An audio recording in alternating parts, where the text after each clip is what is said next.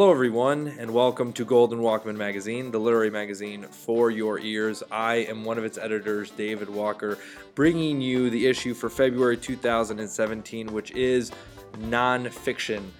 A wonderful story that I've been really excited to publish for a long time, and finally it's coming out. So uh, I hope you enjoyed as much as we do and uh, we'll get to that in a second. So, first things first, I got to talk about the dialogue submissions. I know you're about done hearing about it, but here it is again. Uh, you listen to the music, you write something new, you send it in to us, we send it along to the musical artist, and he picks his favorite, and we publish it uh, in a few months. So, that's the deadline for that is February 28th, so you got to get your stuff in. We already have great submissions in, but we want more. So if, if you want to know more about that, you go to goldwalkmag.com slash submit slash dialogues, and uh, you can hear the music there and then start writing, all right, submitting to us, get your guidelines there. So that's that. Going to be done uh, the 28th. Last thing before we get to the story is the website. By the time you are hearing this, it should be new, it should be up. You might even be listening to this directly from the website. So uh, if you haven't gone to it in a while or you haven't gone to it at all, go to the website. Uh, it's newly designed. We're really proud of it. Unless um, something came up and your the website's the same. Um, can't see why, but things come up. So uh, that's the risk of recording these a little bit earlier, I suppose. But by February 25th, by the time you're listening to it, it should be new. So check it out there. Okay, and last but not least, let's get to this story. The story I've been raving about uh, for a while. And it's a wonderful story. Sometimes you read a story and you're not exactly sure why you love it so much. You're just swept up in the language of it and the beauty of what's unfolding in front of you. And that's what happened with this story. I'm not exactly sure, piece by piece by piece, exactly what's happening in the story, but at the end of the day, I really don't care because I, I really love this story a lot. So I hope you enjoy it as much as we did. Um, and it is Natalie Wussaker's story, Reflections on My Talk with Hagaral. Sorry if I butchered that.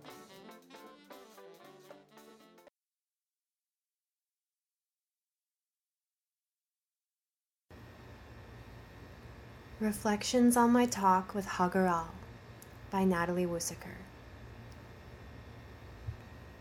After pancakes this morning, made for a friend to say thank you for letting me use his car. And then later, when he took me to the bike shop and uttered the name of my ex lover, Marche, to the bicycle technician, I'm having a lot of mixed feelings. Before I get out of my friend's car, he puts his hand on my shoulder. The weight of his palm stirs up the confusion I've lately been feeling since Marche's exit though my friend is unaware that I've tried him out in love's image when he touches me. His gesture is fleeting, and I struggle to hold eye contact. He is gentle and doesn't notice my uneasiness in the moment. We say goodbye twice through the open window, and I run to my front door on North Roman Street, ducking beneath the tree branches that hangs so low above the path since it's gotten warmer. I fumble momentarily to find the right key. My vulnerability asks to be felt before I can perform tasks, and so I stand on the stoop for a moment, softening. The sound of traffic on Claiborne Avenue is slow. The I 10 overpass offers lazy punctuation. A heavy sigh escapes as I unlock the shutter. Brown shade and morning's wet heat subdue my senses. I've gotten into the habit of greeting my house when I enter, a practice that endears me to the structure, like acknowledging an old friend. And by the time I make it down the hall with the light blue ceiling, past the mismatched furniture of the dark living room where I flick on the fan switch, and into the small and messy kitchen where remnants of spelt flour tell the story of where I've been. I'm thoroughly aware that something is not right. Wanting what I don't have begins as a denseness in my chest, leaking gray liquid that will eventually come to pool in my feet. I'm learning not to reject this feeling of dulled anxiety and instead to hold it in such a way that the feeling and I have no secrets from each other. Last week, I met with Hagaral at a nearby cafe after work to have an overdue conversation outside of the chaos of weekly band practice.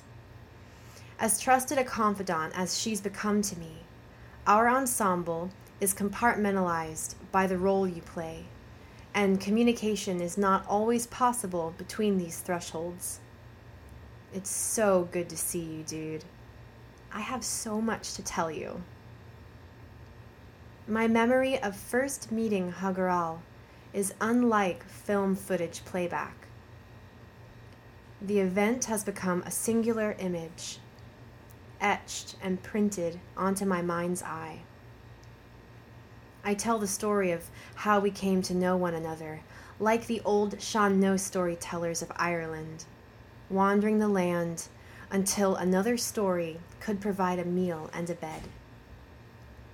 Our tale is part of the collective mythology of New Orleans, where shapeshifting can happen far removed from carnival season. A stranger is due at my house to borrow a spare bicycle. Someone knocks, so I unlock the front door in two places and swing open the shutter to reveal the goddess, Kali, surrounded by the neighborhood children. Her dark blue skin radiates white light, and she is silent. Her eyes tell me to prepare, and the children all begin to speak at once. They are inquisitive about me, who I am, and what my house looks like inside. They do not fear the garland of human heads that Kali wears around her neck, nor the blood smeared sickle she holds in her right hand. The youngest ones ask me why I don't come out when they play games on my stoop. Many months later, I'll dream of them running down the hall that day, shrieking with curious excitement, leaping up the stairs two at a time to the attic, playing hide and seek in the bright hexagonal addition off the living room. An hour or so into our talk, Hagaral brings up the concepts of stillness and waiting, the active and passive iterations of allowing. I forget all the time, she says, while my eyes dart back and forth between her brown eyes and red lipstick, that being still in between moments of big action is how transformation finds us inside that stillness, that not doing, not trying, we are getting ready to receive what we're not yet ready to receive. She takes a sip of her half caf, and I smile with admiration at her tolerance for outdoor seating and hot coffee in late June. The Pinot Grigio I ordered on a whim and drink too quickly flushes my cheeks. The world beyond our table is beginning to vignette, softening at the edges and losing saturation. And what's been lately buried is starting to come to the surface of my skin. Something has been eating me alive, teasing me where I can't reach to scratch, and I've been going crazy with the absence of doing, not knowing where to go or how to begin to relax into allowing.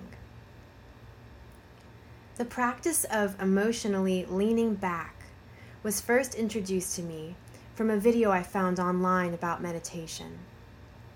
I was a grad student living in Ireland, pursuing a degree in socially engaged art that challenged the very core of who I was becoming. The physical act of leaning back on my yoga mat with the intention of only being here now made me aware of the 45 degree angle that had become my neutral posture.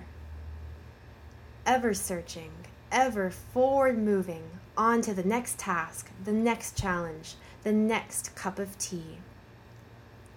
What overwhelming relief I felt when I was shown how to simply bear witness to my emotions, in addition to feeling them wholeheartedly, like a mother observing her child. Hagaral's own easy posture at the cafe that evening contrasted with the tension, the tightness in my own lower back, causing me to shift and adjust to accommodate the discomfort. I try to mimic her angles, one knee up, the other leg slightly askew beneath her chair. Her left hand holds her cup of coffee on the table, and her right arm is fully extended and balanced on her knee.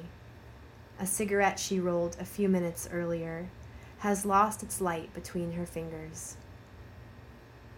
Talks like this, uninhibited, conscious, and vulnerable, with people like Hagaral, honest, devoted yet detached, make me aware of my own capacity for encountering the radiant, unfathomable spectrum of emotional experience that once eluded me. After I'd become a master of art, I'd also become very numb. The colors that I learned to correspond with the different chakras or energy stations of my body began to melt into one another, amplified and muted in equal parts. When the Irish winter proved almost too much for my flimsy Floridian tolerance for cold, I began to notice this subtle shift. First, the color red swelled from my pelvis, filling my legs.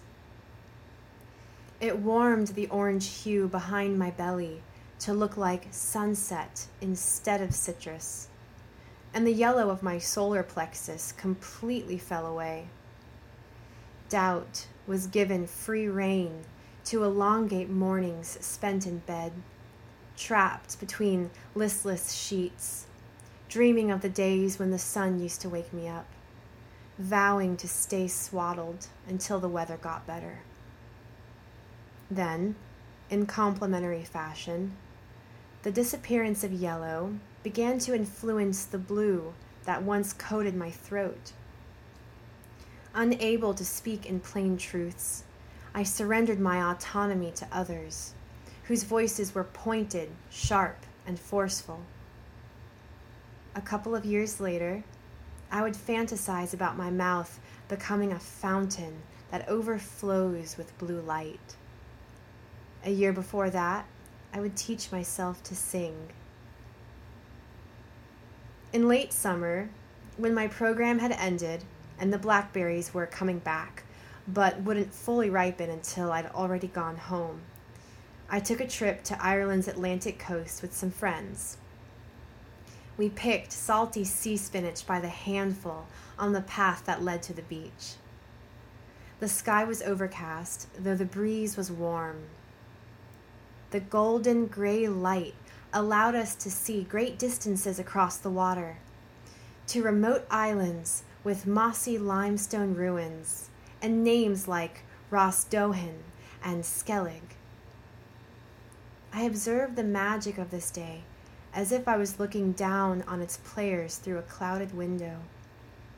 I could not house those emotions in my body. I could only relate to them as if they were a mist that I could step inside but not feel. As difficult as it's been since then to warm the sensation back into my awareness, joy has always been there as the color green.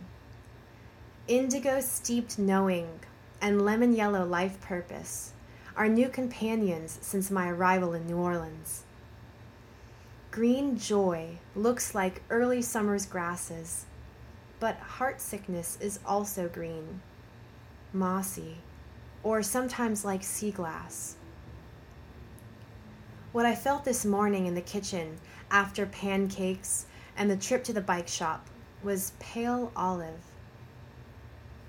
Standing in the kitchen, my hand is like an anchor resting on the table. Feeling the quiet of flesh on wood reminds me that breathing is an involuntary miracle, even when the breath is sticky and clings to the ribs, tightening the jaw. I'm staring across the table at Hagaral, chin resting in my palm, when she says, I have to remind myself that longing for shit that isn't here is most likely the same thing as asking for this gift that I'm not ready to receive. I laugh at this forgotten truth, realizing I've been in the chokehold of acute longing. We're honing our ability to sit intimately with uncertainty, to feel every nuanced change in texture, temperature, contour, and hue. Marchette and I once talked over dinner about our individual experiences with darkness. He said that an astrologer recently told him that he would soon come to know the darker aspects of humanity. I've had an easy life, he said, setting down his fork, shoulders relaxed. I haven't spent much time outside of the light. We were in great contrast at that moment. I looked down at my hand in my lap, pausing generously before finding his gaze and responding. My path has been shrouded these last few years in a thick, often impenetrable cloak of night. I cut away another bite of asparagus, and the knife made a loud clink that seemed to echo through the house. He looked at me with fearful admiration, wide eyed and silent. It seemed to me then that the tender equality we'd begun to cultivate as new lovers had been struck by lightning, and a cavern now divided us. My borrowed bed frame was recently reclaimed and I've been sleeping on a mattress on the floor. So close to the earth, I bathe every night in the steam that rises up from the hot ground beneath the hardwood, and I feel like I'm always right in the thick of it, this psycho spiritual one pot meal. The charcoal memory of Marche holds me in those moments when I feel a little too uneasy yet to switch off the light but I've come to acknowledge that longing does not define me or make me whole.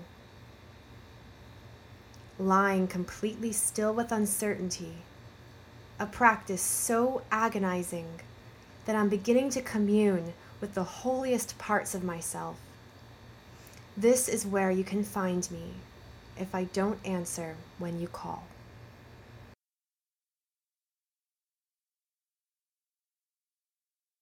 Thank you so much for listening to Golden Walkman Magazine this month.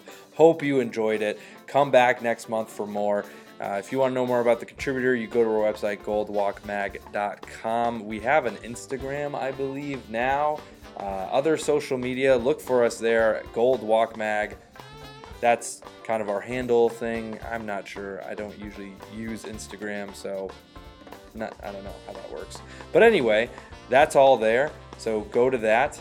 Find out how to become a contributor at our website, goldwalkmag.com. I think I've said that like 10 times already. So, but anyway, go there and, um, you know, look at our dialogue submissions if you have time. We got about three more days to get those in, and we really want more and more and more submissions to give our musical artists to choose from. We are open year round for our regular submissions, so go there for that and subscribe rate, review, get us up there in the charts so people know about us and we can keep producing this great stuff because we love doing it.